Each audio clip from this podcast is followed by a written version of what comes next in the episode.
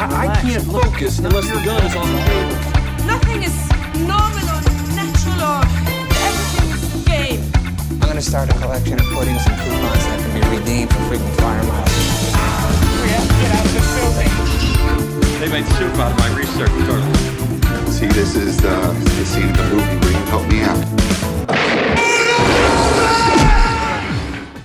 According to Wikipedia, Anderson is a surname deriving from a patrony- pat- patronymic meaning son of Anders slash Andrew, itself derived from the Greek name Andreas, meaning man or manly. It originated in parallel in the British Isles and the Nordic countries.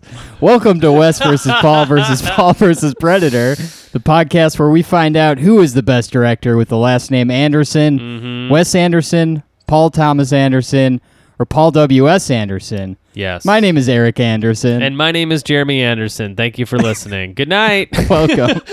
yeah. Man, that was a mouthful. yeah. That was uh, one of the longer intros. Welcome to the show. This is, uh, I guess I just explained what it is. Today we're starting with the Paul W.S. Anderson uh, movie.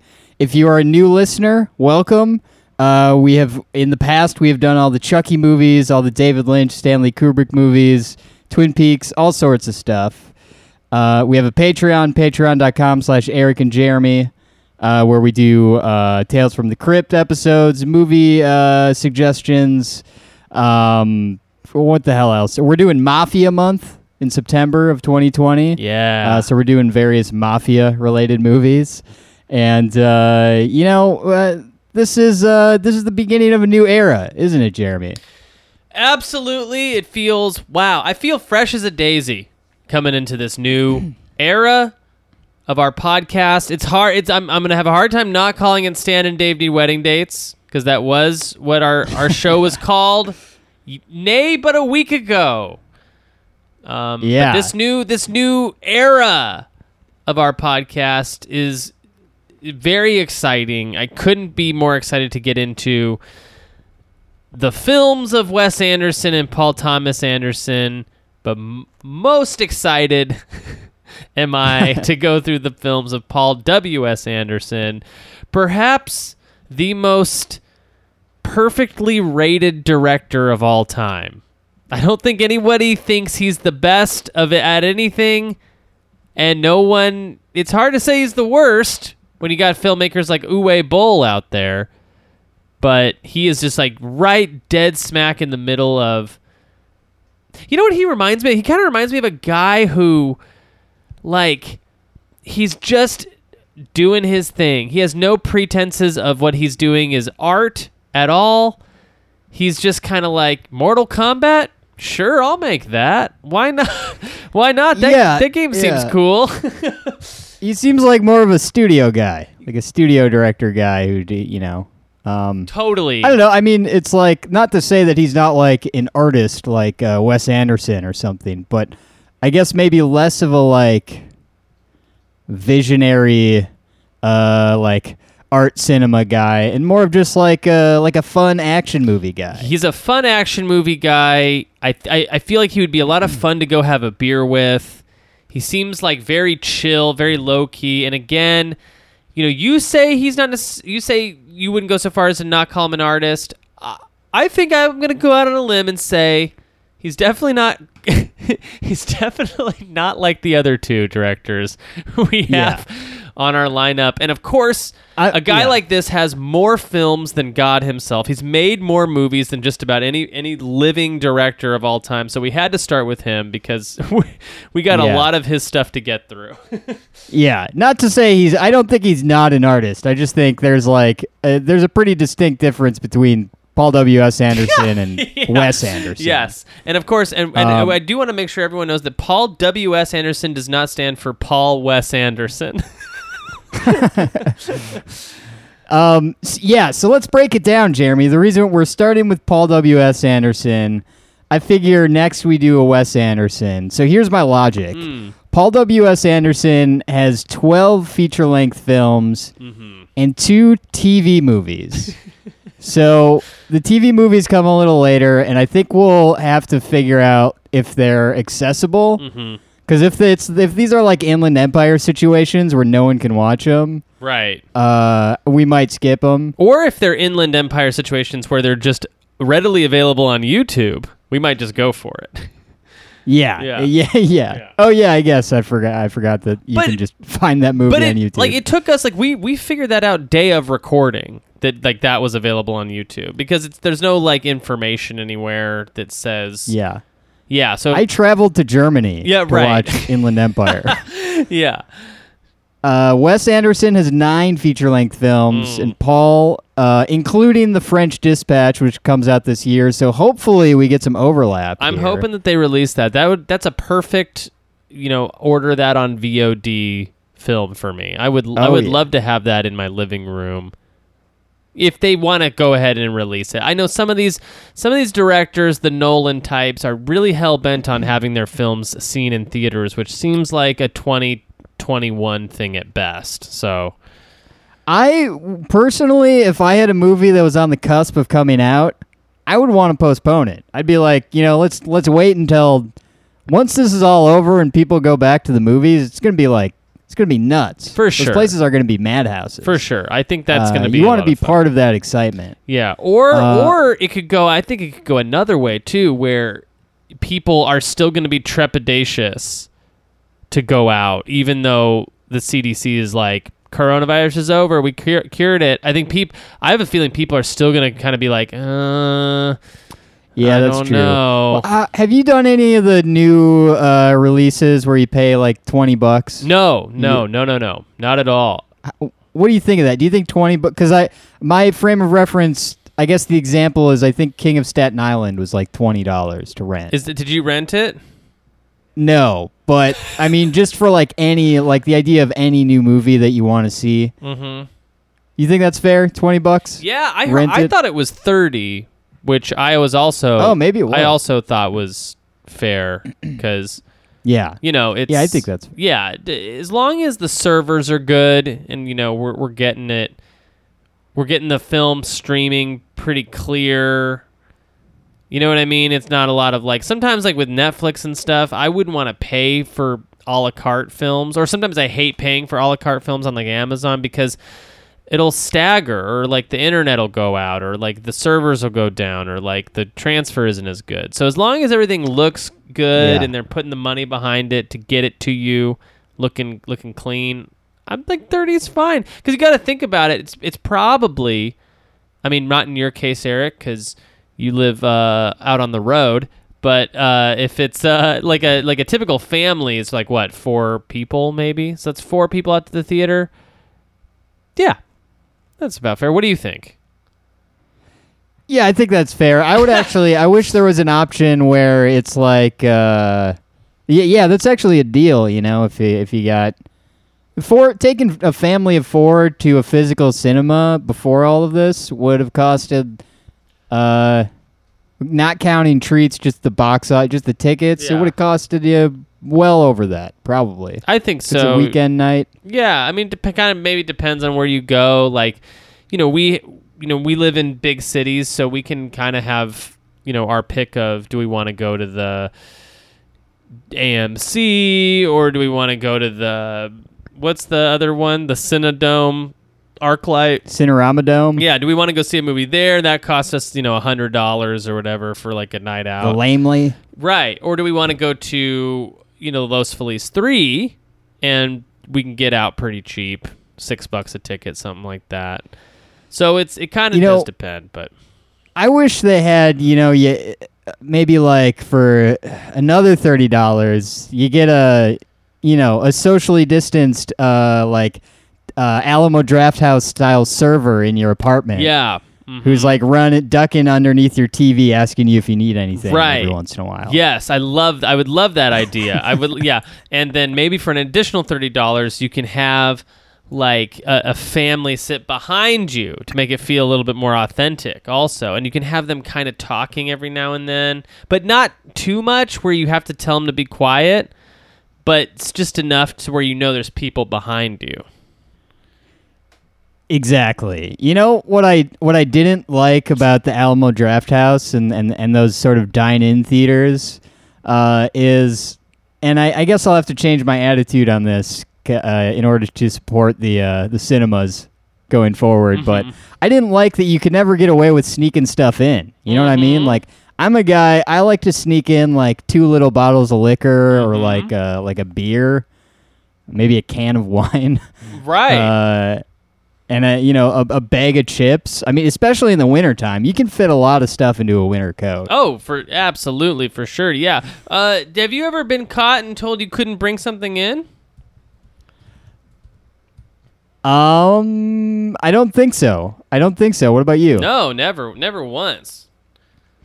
I do remember when I was uh, 15 or 16, I, 15 and 16, I worked at a movie theater and w- we would bust people coming in. The, the managers at this place were, were, were real assholes. Yeah, they that's no good. Were like, I mean, they were all kind of bitter because they were like, uh, I don't, they were quite a bit older, uh, and they were, um, I don't know. They, they, they, they were just all like bitter and, and like mean. Yeah. And they would bust people all the time. They'd kick people. They'd have us like kick people out of movies for like talking too loud once in a while. Um, and I do remember one one time they busted like a bunch of people for bringing in uh, Subway sandwiches, that's awesome. Yeah. and they weren't hiding them. They were just like walking in with with like all these Subway sandwiches. Welcome back to Wes versus Paul versus Paul versus Predator. uh, so, if you're new to the show, we're going to do a, a brief segment that I like to do that I started during our Twin Peaks series. Uh, this is a little something I like to call the Moose Minute. wow. Uh, Can't believe you're gonna do this. It, it's not even Twin Peaks time anymore. No. Yeah. They- no, you're stuck, buddy. You're Love stuck. it. All I- I got three seasons left, my man. This is this is of course the segment where I uh, update the listeners on my first time watching Northern Exposure, uh, as well as give uh, any stray thoughts. Uh, another quick one this week. I'm I'm two seasons into season four, Jeremy, and uh, I gotta say I'm glad that Chris grew that hair back. You know, he cut it Mm-hmm. for a bit in in season three, and glad to have the old Chris back. So this is the uh, that's been the Moose Minute. uh, s- stay tuned for next time. Yeah. Uh, great. Okay, so Jeremy, what uh, what if any experience do you have with the films of Paul W. S. Anderson? That's wow. What a question. What a great question. What a loaded question. Uh, Paul Yeah. W. S. Anderson. I remember. I can actually very vividly remember the first time I saw his name on the marquee for his movie Alien versus Predator.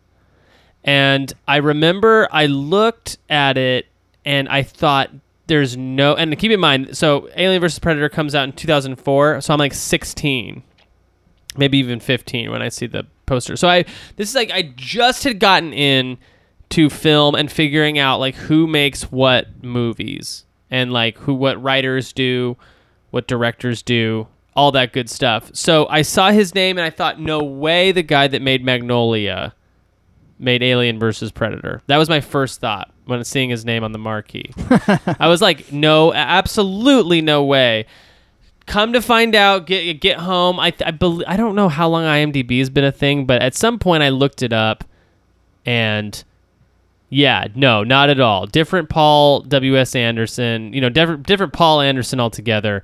But I just started thinking like, oh my god, like the guy who made Magnolia made Alien vs Predator. It's gonna be so crazy, and honestly, I would love, I would love if, you know, Paul Thomas Anderson crossed over in Paul W S Anderson's direction rather than the other way around. I, I think that would be so much fun. It just immediately got me thinking like what, what what would it be like if a director like that came in and directed like a video game themed movie? like what what kind of weird shit could we possibly glean from from something like that. I anyway, so uh, Paul W. S. Anderson. I, I watched Mortal Kombat when I was a kid. It was like a huge thing. I saw it in theaters. My dad actually took me to go see it. Um, big fan of Mortal Kombat, uh, the film as a kid. And to be honest, I'm excited to watch it again because I think, I think it holds up. I like. I actually think it's like holds up as like a really fun '90s movie. Yeah, I was watching the trailer yesterday, and uh, excited to revisit it. Yeah, I'm sure you've seen it, right? Mortal Kombat. Oh, yeah. Yeah. Every Oh, every yeah. young every young man in the '90s, I think, rite of passage, had to go see Mortal Kombat. Yeah, so I, I I saw that, and then when Resident Evil came out, I saw that in theaters. Um, and that's I think that's when the problems started, because I was watching Resident Evil. And I'm a big fan of the video game Resident Evil. I'm like a pretty big fan of Yeah, it. I, I yeah. love the series. And I'm watching the film, and I just remember, even as a kid, even as a 15 year old boy, being like, I'm not loving this. like, hmm. I don't know why I'm not loving this, but I'm really not loving this. And being so confused that, like, there could be a movie called Resident Evil and it could be a bad movie that I didn't want to watch. Like, just being really confused. Like, how could this be? You know? Um, but it's all a part of Yeah. growing up is that sometimes people make go in for cash grabs. They they capitalize on a, on a known property, an IP, and they do it just for money. And then what they put out is ultimately, you know, some sort of weird bastardization of like it's kind of got zombies in it, but it's mostly about like tech like technological suspense of like lasers being the big threat and uh, the story is really wonky and not and, and doesn't really like make sense and and uh and and so that was that was like a big lesson for me was like realizing oh yeah this like this person doesn't have any love for the series. This is this is just a this is a person who you know probably wanted to make this movie. They were like well we have this ip resident evil. And he was like great i'll just call it resident evil. Whatever this fucking movie is that i'm already wanting to make.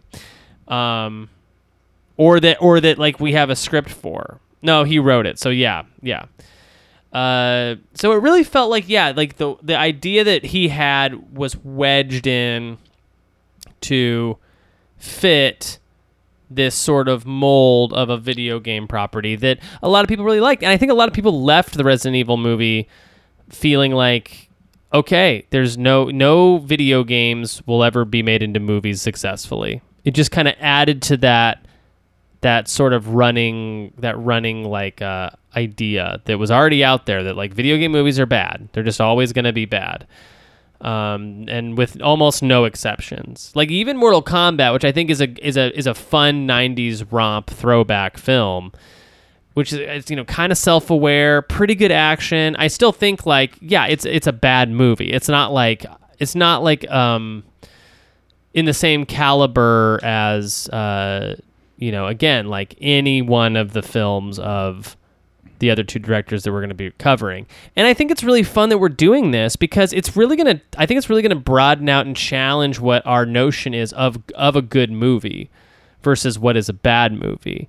You know, cuz cuz is our definition right now is it you know, good movies are made by good directors, good movies have to follow some sort of rubric or can like action fun, you know, movies done just for the sake of having fun and being funny and having action, like are those can those be good movies too? And if so, would we even would we call a movie like Mortal Kombat or Event Horizon like a good movie?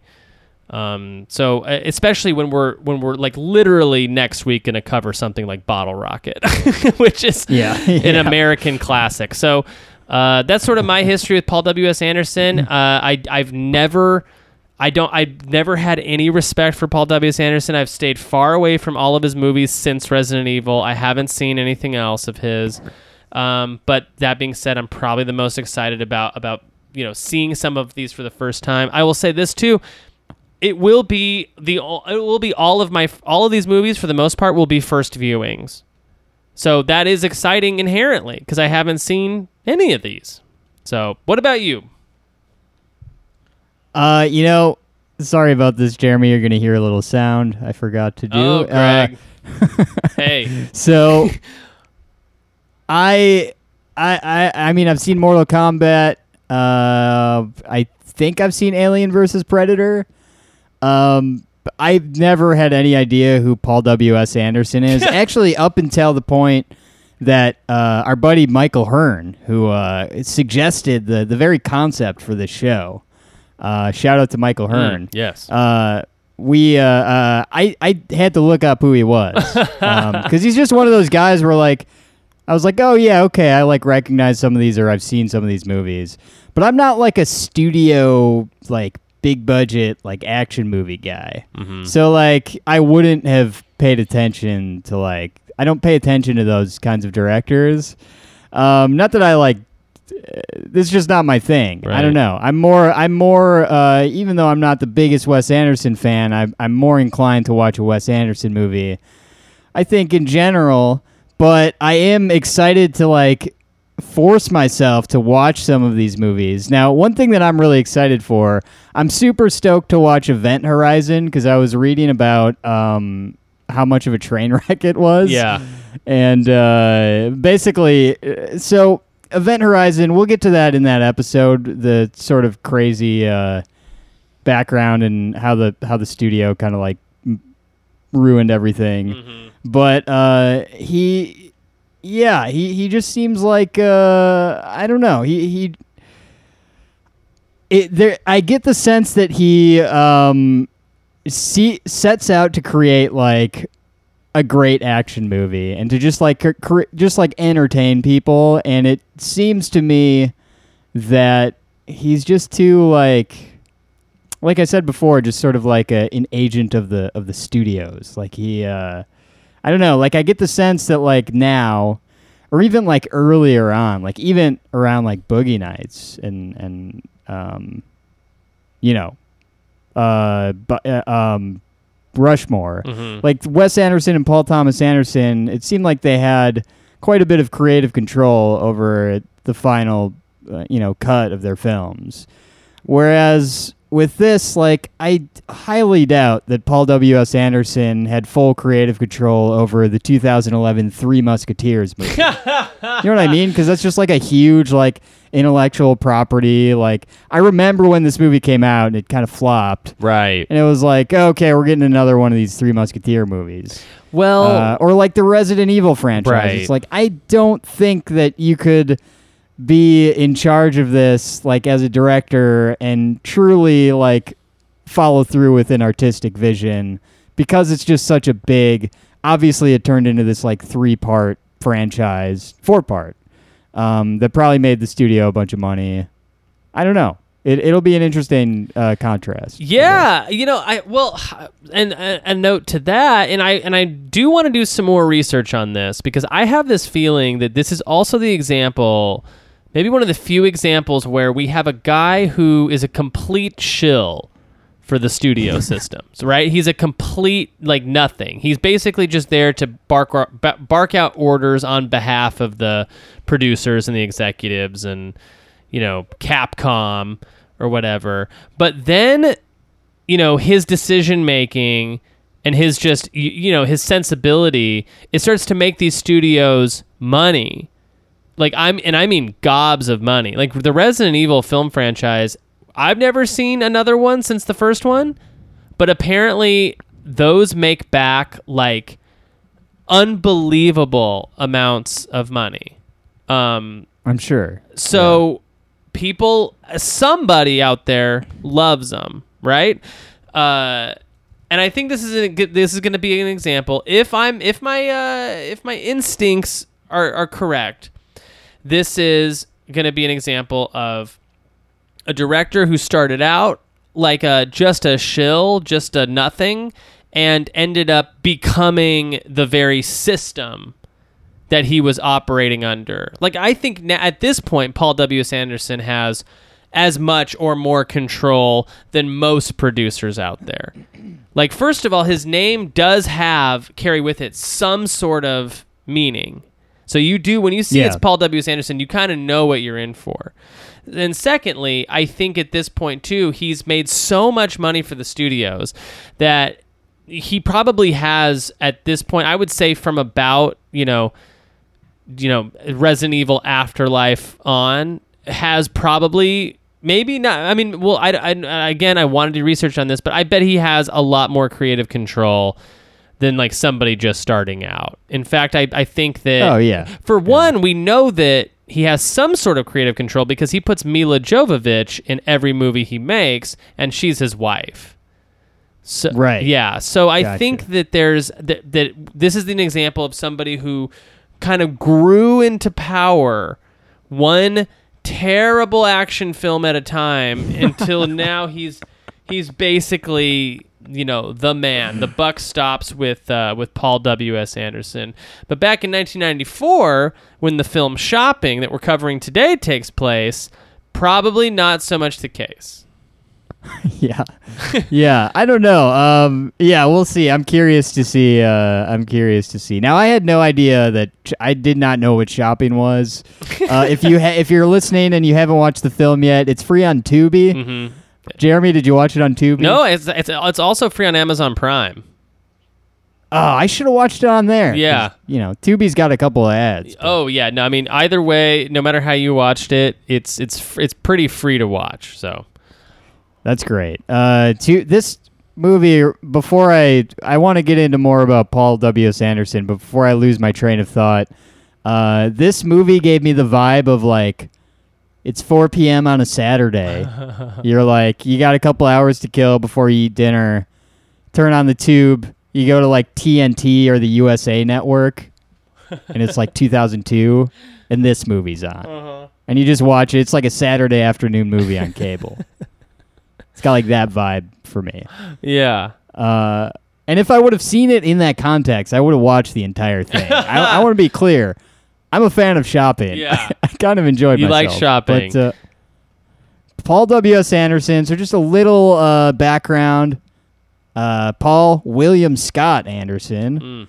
Uh, born in 65, English film director, producer, screenwriter. Uh, Anderson, well, he was born in England, went to uh, graduate. Oh, okay, so here's this is interesting. He graduated as the youngest student ever from the University of Warwick with a BA in film and literature. So a little bit of an egghead.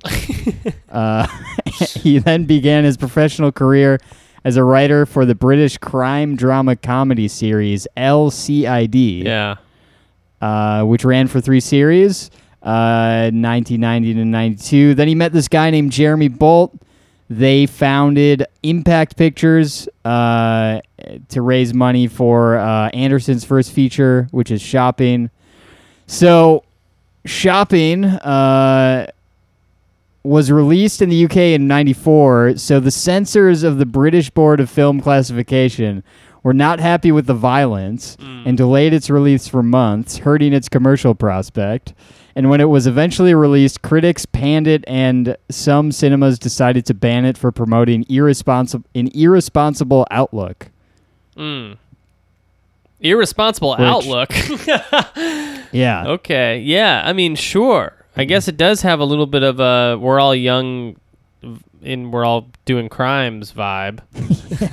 it's sort of like just a bunch of people doing crime for no reason other than to just do crime. Mm-hmm. Yeah. Uh, yeah. I, I don't know. I, I guess it's interesting. Maybe we'll get into that. Like, what is the film's outlook? Because to me, it seemed like a pretty, you know, pretty down the barrel story, kind of like Aladdin, where it's like this poor, poor bloke who, you know, has issues at home and, you know, is taking it out his his like aggression by like stealing from the rich, you know, stealing cars or whatever.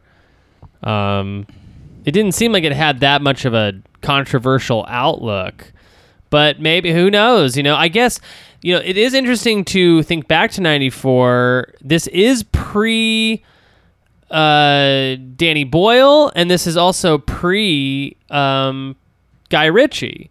So when you think about the films that will come out of England later on in the '90s, you know, we got it, the the British c- crime drama explodes in the in the mid to late 90s. And it's interesting to know that Paul W. Anderson is kind of at the forefront of that. In fact, uh, if you know, if if I may read just a little bit from the Wikipedia that you're pulling from here, Anderson credits shopping for inspiring Channel 4 films who had financed it to also finance Shallow Grave and Trainspotting, which are Danny Boyle's, you know, uh, uh, first first two films. And uh, from then on, you have films like Lock, Stock, and Two Smoking Barrels and Snatch. Later on, you also have uh, Layer Cake, which is Daniel Craig's kind of debut. And all of those are very, they're all, they all have the same vibe the British crime drama. It's very heisty, it's very stylized, very stylistic, very edgy. Um, of course, everyone's British. uh, yeah, Eric, were you ever like at any point like a big Danny Boyle fan or big into Guy Ritchie movies or anything like that? Um, let me, you know, remind me of some more films uh, of of both directors. I- Danny Boyle, I'm seeing. Yeah, I mean, I guess uh, it looks like I've seen quite a few of his films. Mhm. I mean, I'm not like uh, I don't know. He's not one of those directors where it's like, oh, I got to see the new Danny Boyle film. But I mean, there's a couple of them I like. Yeah, right. Trainspotting's a weird one because I watched it when I was a teenager and I was like, oh, this is like a drug movie. This will be cool. Mm-hmm. yeah. But then it's just like deeply depressing. Right. right. Yeah. I felt the same way about Requiem for the, for a Dream, where I was like, ah, this isn't uh, half baked. Yeah, exactly. Those are very similar vibes where it's just like, oh, I guess I'm gonna watch have this per- character will absolutely lose everyone who loves him. uh, and Guy Ritchie, uh, I've uh, seen Sna- I've seen Snatch and Lock Stock. Uh, not really, not like a massive fan of either of those films. Yeah. Um, yeah, he he dips a little bit too far into sort of just the straight action arena for me, I think. But I don't know. yeah. Are you are you fond of any of these guys? Yeah, well, Guy, both of them actually, I was I was a huge fan of for a long time. Danny Boyle's career, I, I was as interested in it at one point in time as I was Darren Aronofsky's career, or you know, uh, any any number of the Gu- Guillermo del Toro's career or whatever. Like where I just thought he was such a vibrant filmmaker. Danny Boyle, you know, he changes genres with almost every film he makes, which I always thought was really exciting. And I particularly I particularly liked Trainspotting as like a again, you're right, different vibe from like Half Baked, but I did like it as like for what it was.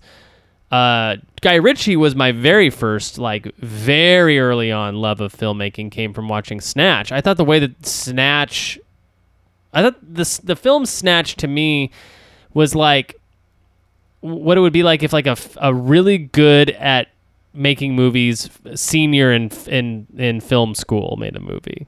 Like that's what it kind of was hmm. like the vibe of. So it was like, oh, this is the best one of these. This is the best one of like an early film for a novice director.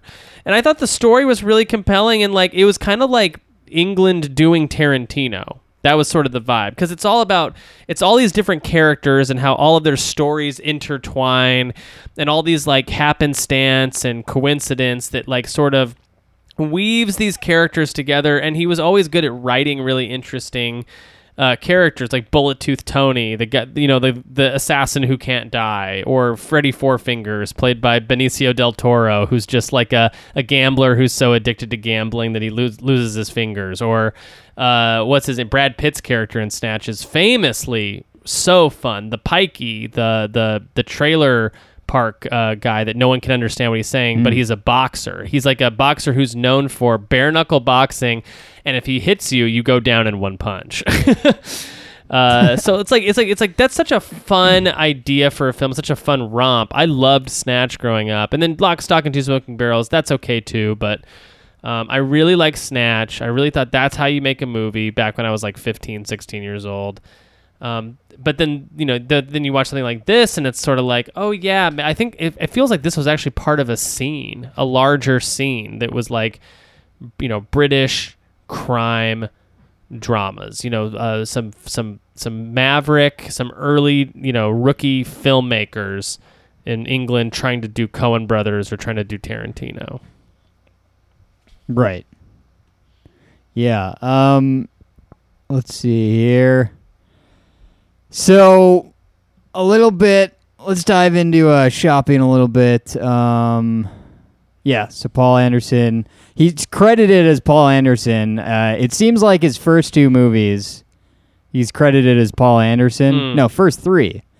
Uh sorry, 4. And then he uh I'm assuming just because Paul Thomas Anderson becomes a guy Right. that people know. He, Right. You know, Mm-hmm. Did the initials. you know, I would have stuck with. I would have just kept Paul Anderson and like get the trickle in uh, viewers of people who think that he is Paul Thomas Anderson. For sure, yeah. Because the people who go to Paul Thomas Anderson films are going because of the name Paul Thomas Anderson. The people that go to Paul W.S. Anderson films are going based on the title or this looks like a shitty B film that we can waste some time on on a Friday night. yeah. yeah. Uh, stars Jude Law and Sadie Frost. First uh, leading role for Jude Law. Crazy.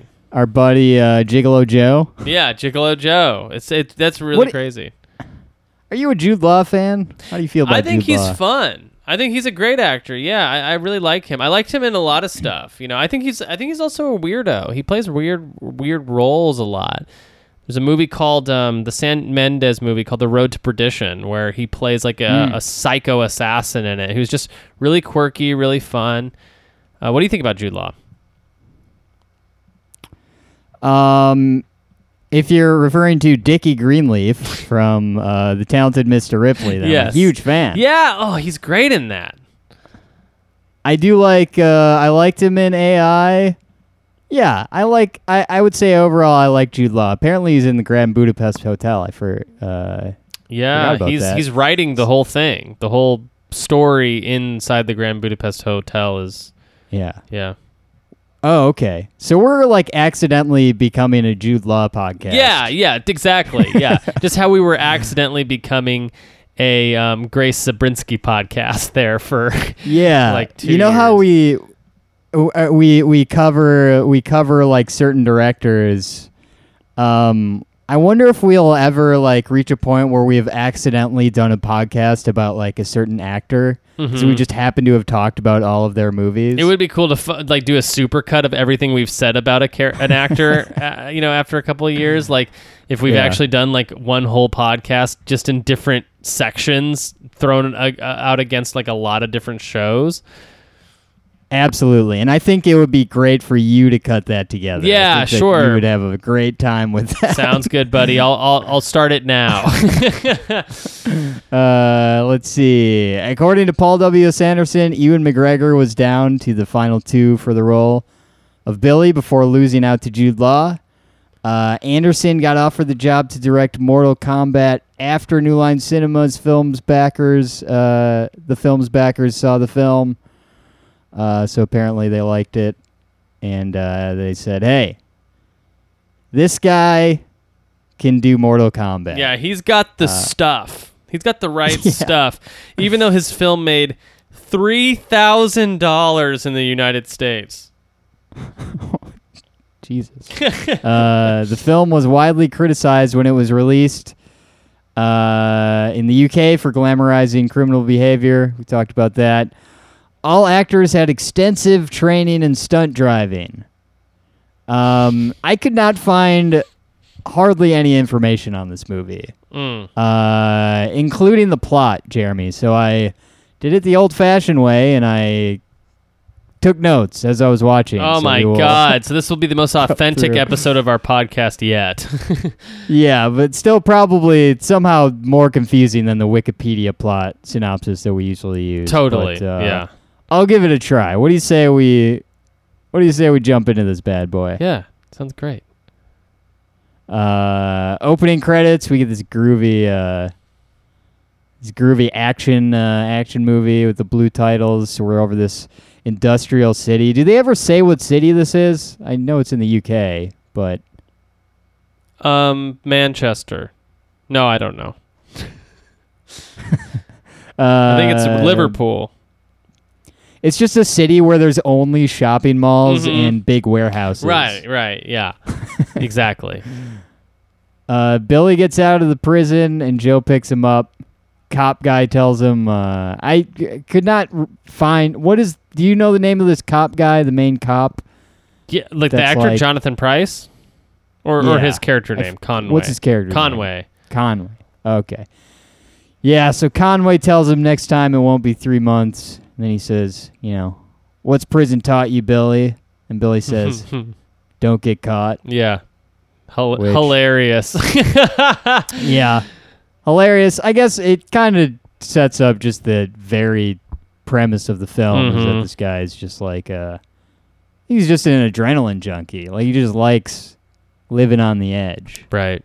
Uh, they steal some guy's BMW by crashing into him. hmm That's kind of a cool trick. Just rear end someone and then get in their car when they're Yeah. getting out of their car. When they try to, when he comes back to see who's who's who's back there, who's in that car, then you're already in his car and you're driving away. I also like when they they throw the guy the keys to their car, Mm-hmm.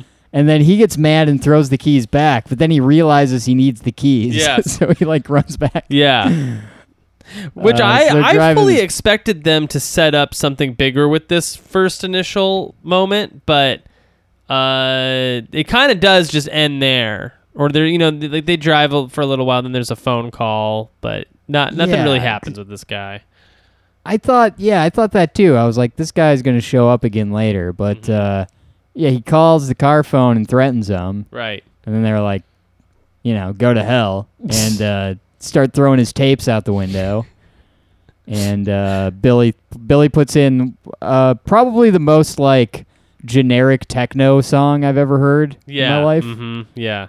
There's a lot of that in this film, I think. A lot of like uh almost mid 90s sort of jams. Like this is a confusing time for music cuz we're like just out of the 80s but not yet into quite the 90s. Like the soundtrack's all over the place. It's got like Salt and Pepa, Yeah. it's got the Shakespeare Sisters, it's got um stereo MCs. That song that samples uh, "Smells Like Teen Spirit," Yes. but is a hip hop song. Right. Yeah. It's got that. Yeah. So it's a little bit techno-y, hip-hoppy. Um, I think we thought that the underworld, which the '90s was obsessed with the underworld, you know, uh, I think the underworld is uh, uh, techno. I, I've decided Yeah. from the '90s. Sure. Uh, Billy.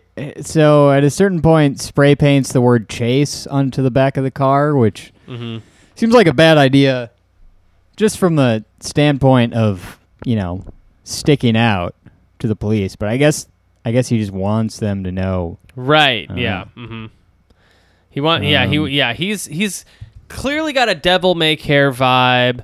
He's not afraid of anything. You know. That's what the the film wants us to know about this character. He's a. He's a roguish, handsome devil, baby face. Doesn't care. Devil may care. Caution to the wind. yeah. You know, he- and Conway sort of have like a Dennis the Menace, Mr. Wilson chemistry. Right, yeah. And I and I will say just Jonathan Pryce being here, Jude Law being here, it did give the film like immediately some sort of cred. I I, I, I would say. Oh, yeah. I was like I was like, "Oh, this is a real movie with real actors in it." I think we'll find with like Mortal Kombat the very next film you have uh, only Christopher Lambert as uh, as as a as any kind of star power, which is uh, he's he's kind of a joke uh, of an actor anyway. So that's it's it was it was cool to see. Oh yeah, okay, like this is some this is like a real movie. um they go to a big uh i guess like party slash hangout for criminals. Mm-hmm. uh where they're all hanging out with their stolen cars. Uh joe's pointing out all the different cars that they that they have there. Uh i love this techno dj that shows up once in a while. Yeah. who's like standing on the basically standing on his turntables almost. Like a monkey. Uh, we meet uh, Billy's sidekicks, Monkey and Bebop. Uh, Bebop is wearing a hat that, that just says pervert on it, which I think is very funny. yeah, very funny. Imagine walking down the street. Oh. Yeah. The uh, so Monkey and Bebop are, are stoked about the BMW. Uh, we see Tommy and learn he's uh, been in charge of since Billy's been away. Uh, what do you think of Tommy? Uh, the actor Sean. Pert- I've seen him in stuff. What's what is he known for? He's known for something, right? Uh, he seemed a little familiar to me, but I couldn't place him. Yeah, I think he's like uh he seems to be the more the slightly more dangerous version of of of uh, Billy. You know, Billy and Tommy, like yin and yang a little bit. Or I guess yin and yang would be like the the the cop and Billy, but Tommy seems like a little bit more dangerous. He's got a little bit more of an operation going on. You know, I, I don't know. I, I, I- to be honest, I he just seemed like generic bad guy to me. Yeah, yeah. Not really. Um, you know, and, I, and I'll say like that. Moving forward, most of the film seems like everyone's playing generic version of themselves. But that could also just be because we've seen these types of movies done so much and like riffed on so much that like, you know, it's kind of hard to like go back in time and be like, well, what would this movie be like in '94? Would it have been a little bit more impactful? Maybe I don't know, but yeah. So most of most of the film is a little bit like, yeah, like Jude Law's character is like I've seen him a hundred times. It's basically Han Solo or whatever.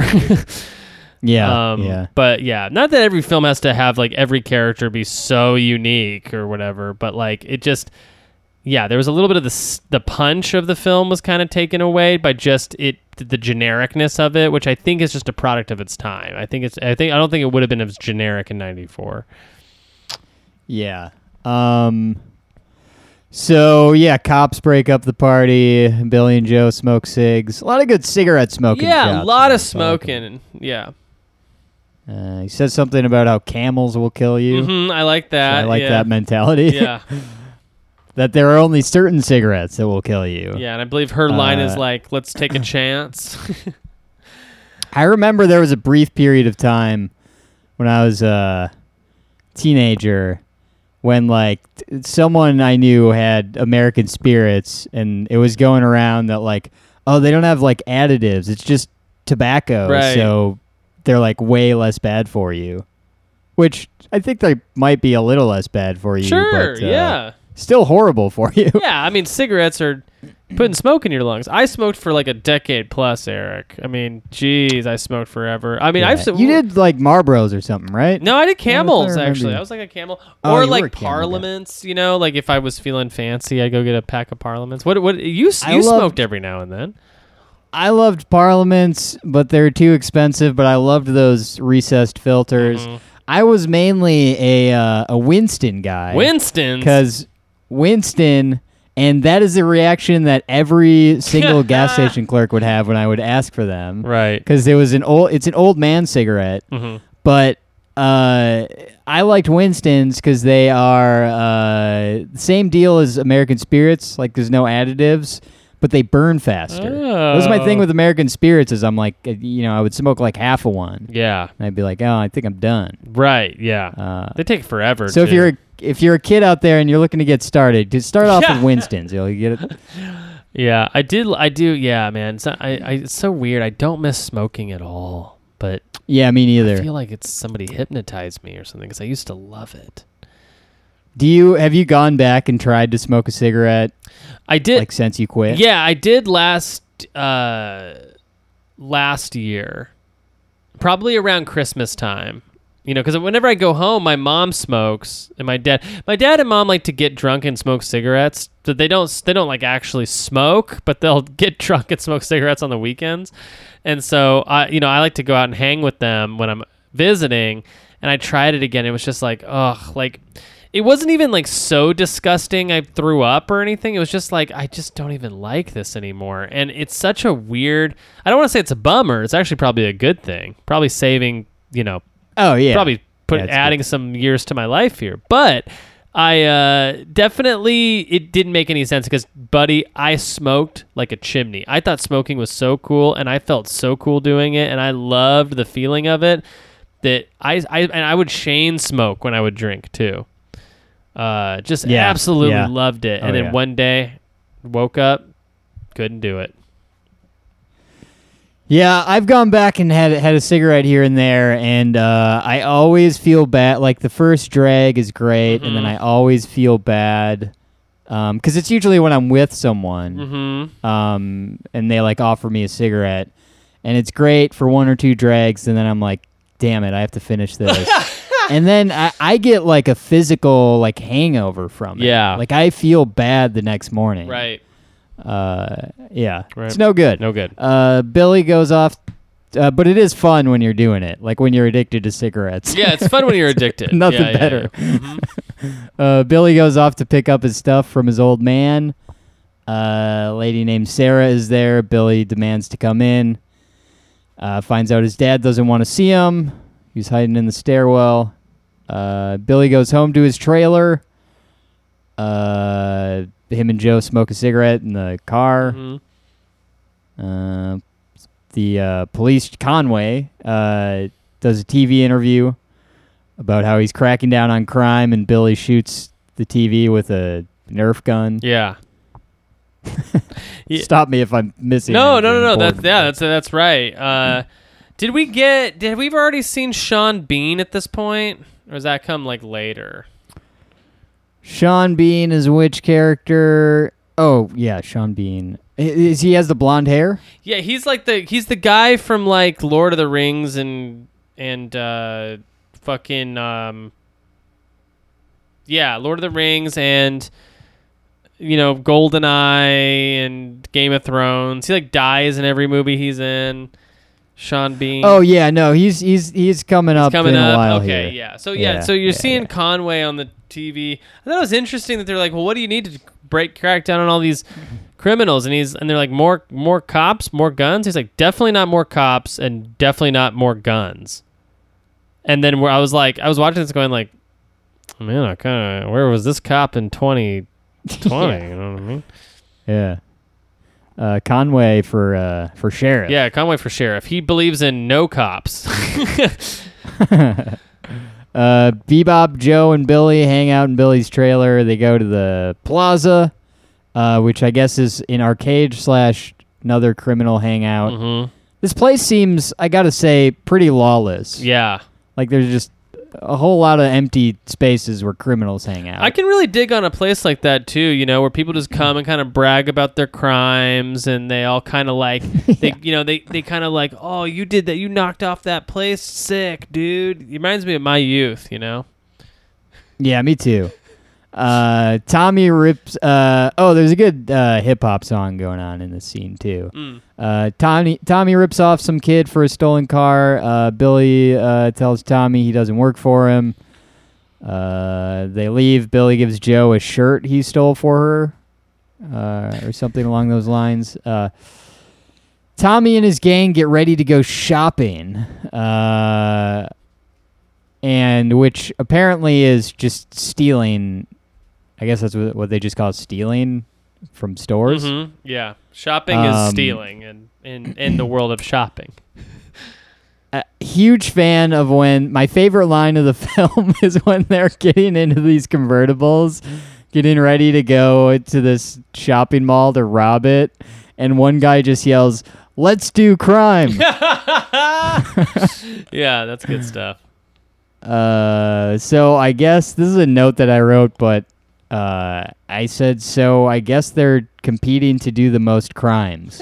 yeah, I guess that was my impression of what was going on, and I think that's pretty accurate. totally. Yeah, it's a it's a lawless sort of Mad Max criminal state that they live in where criminals are like the regular f- people and there's no such thing as regular people anymore and uh, yeah, it's all about who can do the most crimes. It seems like some malls are just there to to have crimes happen to them. Um, we go to yet another party in. That's a good idea, actually. A business idea is like a mall where you can go Uh huh. and you like pay a fee, and you it like you get to simulate like doing crimes in a mall. Yeah, I love that. You know what I mean? I, would love that. If you could, it'd be great for birthday parties. You could just rent it out and go. Like they, if they Yeah. intentionally kept it stocked with like products. yeah. You can steal a hat from a security guard, and he chases you out into the parking lot. oh yeah, totally. Yeah, it's like it's like skateboard friendly, but like also not friendly because they don't want you know. It's like simulating skateboarding in a mall. So, oh, that would be fun, skating in a mall. Mhm. Uh, so they go to yet another party in a big uh, industrial building. You ever go to a party in a warehouse? I think so. Yeah, I think I've been to one or two. I don't think I have. Yeah. I would love to go to like. I mean, it would probably suck now as like a 31 year old guy who uh, was pretty antisocial and uh, afraid of a lot of things. Right. To go to like a, a warehouse like techno, like uh, like uh, what do they call them? Rave. Rave, Like a warehouse yeah. rave. I've been to yeah those. But I'm curious. Yeah, I think you should try it at least once in your life. I've been to a few of those in college. You know, be like either a rave or like a concert. That's that's what you know. You go to a warehouse, you break in, set everything up, play until the cops came and kicked you out. You know, I cha- I take that back. I did go to one in Denver uh, that was uh, a metal band that my friends wanted to see, Mm-hmm. and it was the loudest, the loudest noise I've ever heard. It was this metal band playing, and it was just in this like tin, uh, like warehouse building where the sound just ricocheted off of the walls, Mm-hmm. and it was uh, I felt like my ears were bleeding and it it was very it was very unpleasant. But I'd like to go to one that's like that's like this, where they're dancing to a, you know, smells like Teen Spirit hip hop mashup. Fusion, yeah. Uh, yeah. So I I also like there's a couple of shots in this movie that I really like. One of them being the overhead shot with all the people in the elevator Mm-hmm. Yeah. uh, going up there.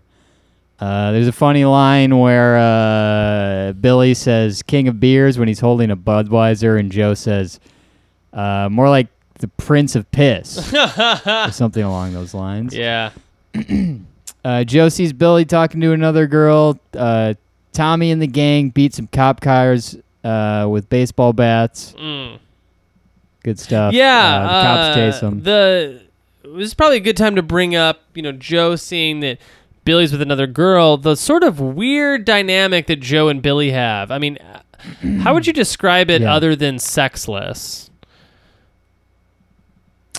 Yeah, I almost thought that they were like. Honestly, I kind of for a while thought there was sort of like a sibling situation. I also kind of thought Billy might be. They might be implying that he's gay. Mm. Which is like, because because remember the whole bit is like he doesn't want to have sex with Joe, right? Oh yeah, that does come up later. Does that come up before? That's in that Uh, scene when he's talking to the other girl. He they she's somebody talks. I think it might be like, you know, Bebop or one of the one of the other characters talks corners Joe and is like, oh, he's, he's talking to another girl. And she's like, whatever, I don't care, you know, Oh. something like that. And he's like, you know, he's not gonna have Yeah. sex with you or whatever, something like that.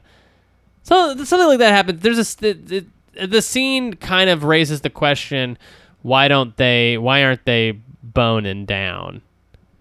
And I never got a clear answer on like what does Billy think their relationship is because like later we get that kissing scene where he rejects her, and I still at that point wasn't sure why, what's going on, what does Billy think their relationship is, you know, what does Joe want it to be? Yeah. Yeah. I mean, I guess clearly she is like into him. and Yeah. he's like maybe is into her when it's convenient or whatever. Maybe that's what it is. Yeah, I couldn't I couldn't get a clear read on it, so Uh, Billy takes Joe under an overpass near a highway, saying he used to go there as a kid.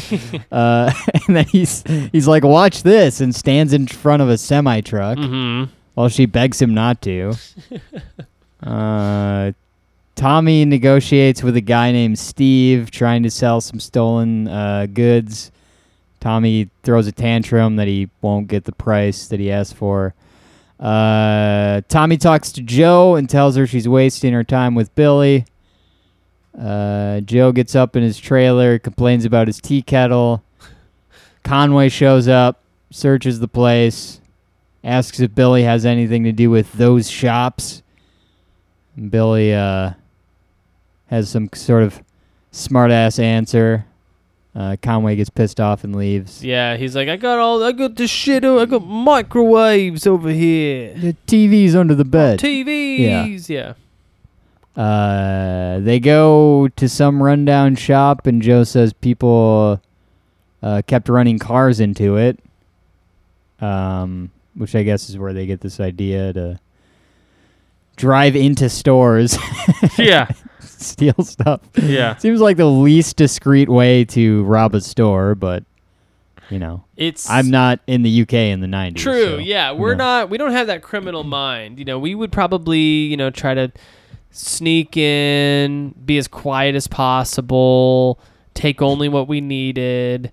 Uh, but we're not criminals. You know, I think criminals they they have a different tactic. It's to go in as loud as possible, make it make like the freaking sprinklers go off because you're so loud and and have caused so much chaos, and then just get caught. Yeah. Uh, we meet. Uh, yes. H- who is this character? The blonde. Uh, uh, uh, Sean Bean. Sean we meet Sean Bean's character. He's got the long, the long hair. yeah. Uh, he meets Tommy in a parking garage. Uh, his name's Mr. Benning, I guess. He checks out a uh, a coat. Uh, and negotiates with Tommy. Offers a lot less than Tommy wants. Tommy gets mad, but they make a deal. He plans to rob a place called the Alaska, which I guess is a shopping mall. Mhm. Uh, Billy and Joe crash into a mall slash store and steal some stuff.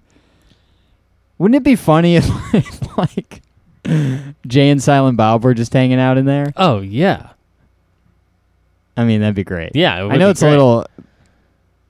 Wait, when did Clerks come out? This could have. That could have happened. Clerks is like ninety one or something.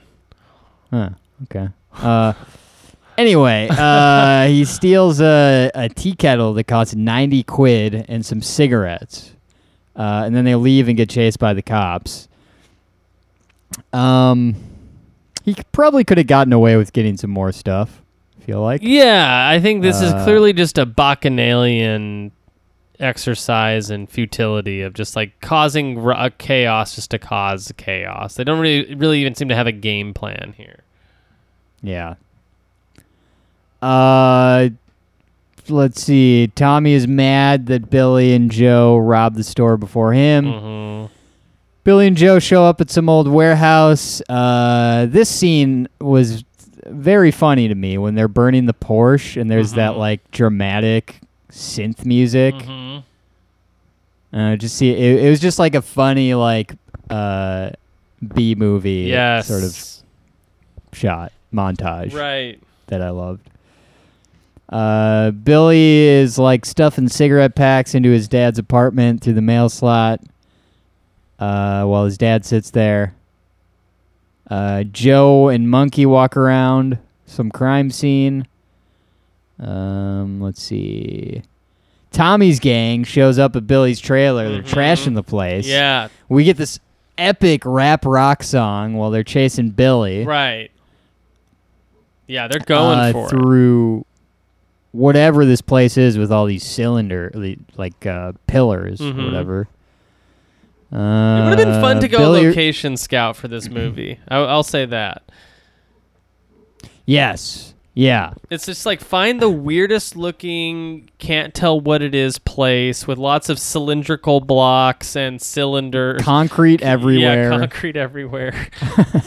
just metal and concrete Yeah. all over. Um, and various little bonfires going. yeah, every trash can's on fire for some reason. Um, Billy realizes uh, someone stole his van slash trailer. Uh, he calls it his van, but I It's a trailer. Consider it more of a yeah. trailer. Mhm, mhm. Uh, Billy and Joe go to some old train station. Uh, it looks kind of cool with all the graffiti and stuff. Uh, so yeah, I made a note. Not very good robbers if they like just had access to an entire shopping mall and they don't have money to stay in a hotel for a night. Right, yeah. You know what I mean? Uh-huh, exactly. Uh, Joe tries to convince Billy to leave, but he doesn't want to. Uh, Joe kisses Billy, and his line he says, "Come on, Joe. This is the '90s. Sex isn't safe anymore." right, which uh, makes absolutely I don't even get the joke. I mean, was it an AIDS joke? If it was an A or or like reference to like Maybe.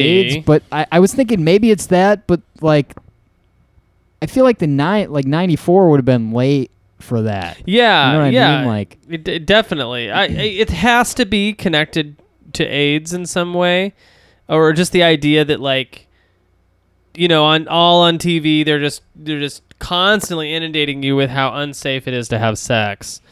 Uh, Yeah. you know, like which is Yes. true. You know, I, I we did get a lot of that in the '90s. Still, we got a lot of like propaganda that was like sex is you know you should never have it at all. The only safe sex is celibacy, stuff like that.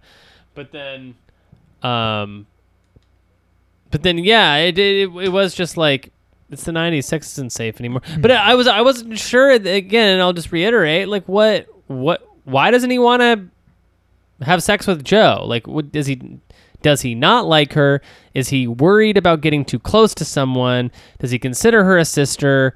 Is he gay? Like, what is the what is the reason here? I, I did you remember hearing anything in here about what it could have been? No. Okay. No. Yeah. Uh, Joe goes to visit Tommy. Uh, t- Tommy uh, takes out a switchblade, like cuts her shirt, And then kiss it. Yeah, she- kiss sexually assaults her. Yeah. and then she says she's gonna bite his face off. Right. And leaves. And of course, we get that terrible trope of sexually assaults her, but she kind of likes it because she's so yeah. she's so um, pent up from not getting to have sex with Billy. Uh, very '90s kind of kind of scene going on here. Yes. Uh, let's see. Uh, another cool shot. I like the in this shopping mall where the string quartet is playing, um, and they're sitting on the stairs. Uh, Billy goes to meet with uh, Monkey and Bebop. Uh, so at a certain point, Joe leaves Billy, and he gets mad. Uh, he says something about doing one last hit. Mm, Uh, Joe ends up giving in and helping out with the, the this one last job, uh, as well as Bebop and Monkey. They scope out the mall. Bebop uh, is in a car with Monkey, and he is wearing a uh, Michael Jackson mask. mhm. Uh, Billy and Joe drive and get chased by a bunch of cops. Uh, I forget the exact order of this, but Bebop and Monkey at a certain point crash and die, I believe. I believe so. It's hard. It did. You know, they die. I guess Seems like they probably would have probably died. died. Yeah. Uh, Joe tells Billy they can just walk away, and Billy puts the pedal to the metal, and an epic chase ensues. Uh, eventually, they crash in the mall in front of a mannequin. they also, they too seem to be dead. Right. Yeah. I mean, you can still see that Jude Law is alive. Like his eyes are moving because he's staring at the mannequin. Oh, yeah, that's true. And Yeah. I guess this is supposed to be here towards the end, some sort of comment on like objectification, like sort of always wanting something that you can't have, or you know, wanting a better life, but the odds are stacked against you, or or you know, consumerism or something like you know, the poor people the poor the poor protagonist of Jude Law, you know, a low, uh, you know, constantly wanting a better station in life, but not ever being able to get it, and Right. uh, something like that. Yeah, uh, which, you know, I guess, I guess that stuff's kind of in there. You know, it is like they they do feel like maybe they are you know the odds are stacked against them in some sort of way. You know they're from the other side of the tracks type people. But there's also the something that you know as a 33 year old man watching this film i'm like you are 22 you're 22 years old. Like you have there's so much you you have so much opportunity as a young person. It's it was it's strange to kind of it's it's like hard to get behind the idea that oh man their lives are they're they're they're wastoids you know? Their lives are were over when they before they even started you know? Yeah. uh, but that's what the film kind of wants you to think and like empathize with that sort of youth energy of like uh, not you know not not uh not being able to access opportunity or whatever. Uh, at one point, Sadie Frost, who plays Joe, she does say the line like, "I'm 22, I'm barely a fo- I'm practically a fossil," something like that. like Yeah, yeah. which is like very crazy to hear like 22 wow do i remember what it was like to feel like 22 was old i guess i do kind of yeah i do kind of remember when you know when you're 17 22 is ancient when you're 22 and you know you feel like you're old you know you're not 21 anymore that's young interesting yeah so what did you think of uh shopping So shopping was uh it was an inter- it was interesting. You know, I I do like it overall. I do I do like the movie overall. Um, you know, uh I guess I don't watch a lot of these kinds of movies, to be honest with you. I don't watch a lot of action movies. yeah Uh, and I, I, I would appreciate like a little bit more sort of like character development, just general like background on who these people are, why I give a shit about them. Like I don't really sympathize at all with Jude Law's character. I sympathize the most with Joe, right totally but I also don't understand like what her deal is fully. Yeah Um, and I don't really understand this world at all. Which Right. I guess I have more problems with this than I thought. But I what what I do like is I um very much enjoy uh, a lot of just the aesthetics of it. Um, I love the locations, like we talked about, the setting. Uh, I think there's a lot of cool shots. I love the music. Some of it's like Mhm, yeah just corny just by virtue of being old and I remember this time period and films of this era.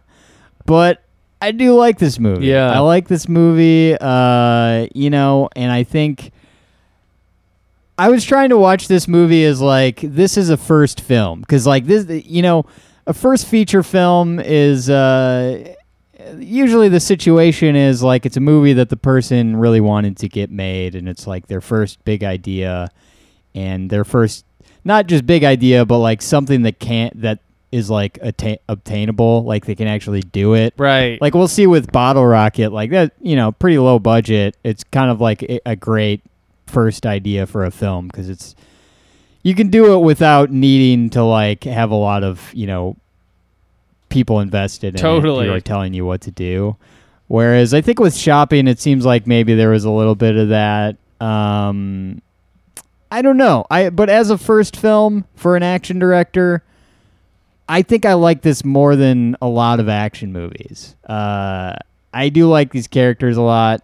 And Jeremy, you know, I have this sort of rating system that I forgot to mention at the top of the show. okay But what I would like to do so the idea of this podcast is at the end, we will have numerical data between what you think, between your ratings, my ratings, and the audience's ratings to decide who is the best Anderson director.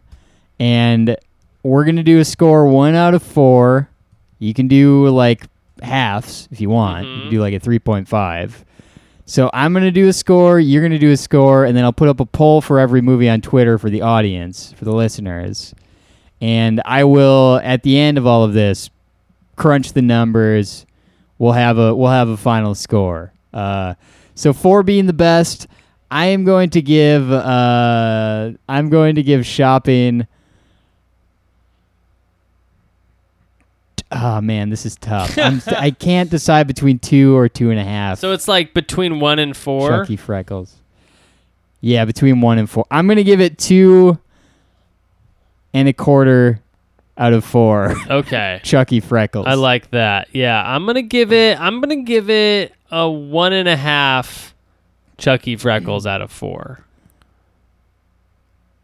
one and a half Chucky Freckles. Yeah, That's fair. That's fair. yeah. I just feel I mean, like it's not a great movie. yeah, I, ju- I just feel like, you know, if I'm gonna get, I can't give this one because I feel like for even for W.S. Anderson, it's gonna go up from here, but it'll ne- But since it'll never be out of four, probably. I mean, not it could surpri- something could surprise me.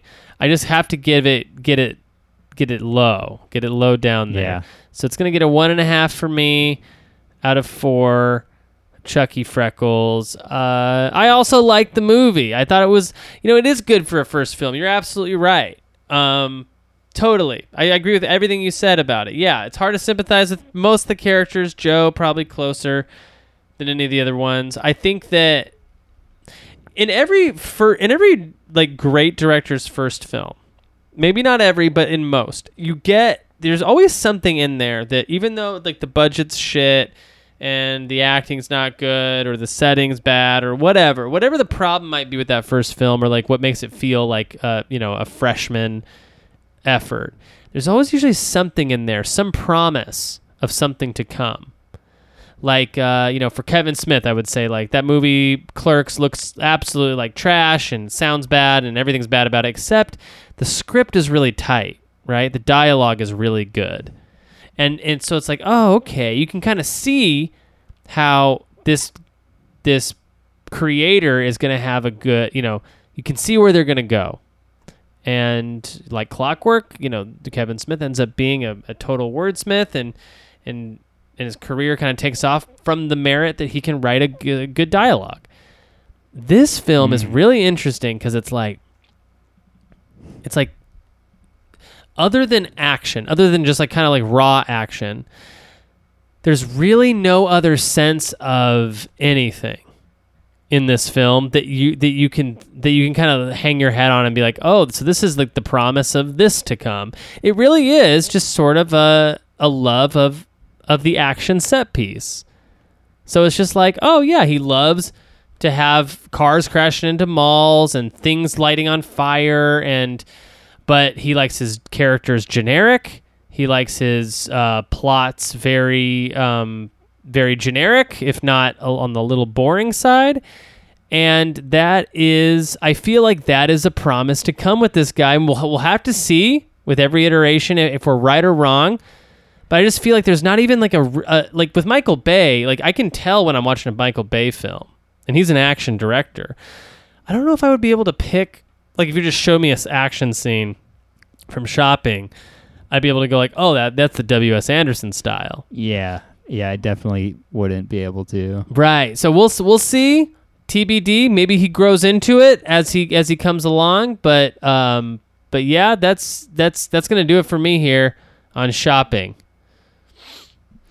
All right, folks, we're going to Wes Anderson next. We will be doing uh, Bottle Rocket is his first one, right? Yeah. Well, we're gonna do Bottle Rocket. Uh, Jeremy, any anything uh, before we sign off? No, just visit that Patreon. We got a lot of great stuff going on over there. Mafia month. September's Mafia month. Mafia month. Obviously, October is going to be our uh, our Halloween month, our spooky, scary film coverage. So. I'm very excited for that too. But um, yeah. So stoked, Jeremy. I want to throw out. This is this is uh this is what you mentioned doing a Halloween movie. Uh, I saw someone posting about Halloween four the other day, and I think we I think Halloween four would be a good one for us to do. Let's do Something it. to think about. something to think about. But uh, yeah, if any listeners out there, our Twitter is at Chucky Rules 420. Tweet at us uh, any any anything you'd like us to do during uh, I guess Mafia month or uh, Halloween month, which is October. uh, and uh, yeah, that's patreon.com slash Eric and Jeremy. Jeremy, I was trying to think of a good sign off line for this one, Mhm. and I like the idea of keeping the spirit of Twin Peaks alive. So, Norma, I'll see you in my dreams. Thank you.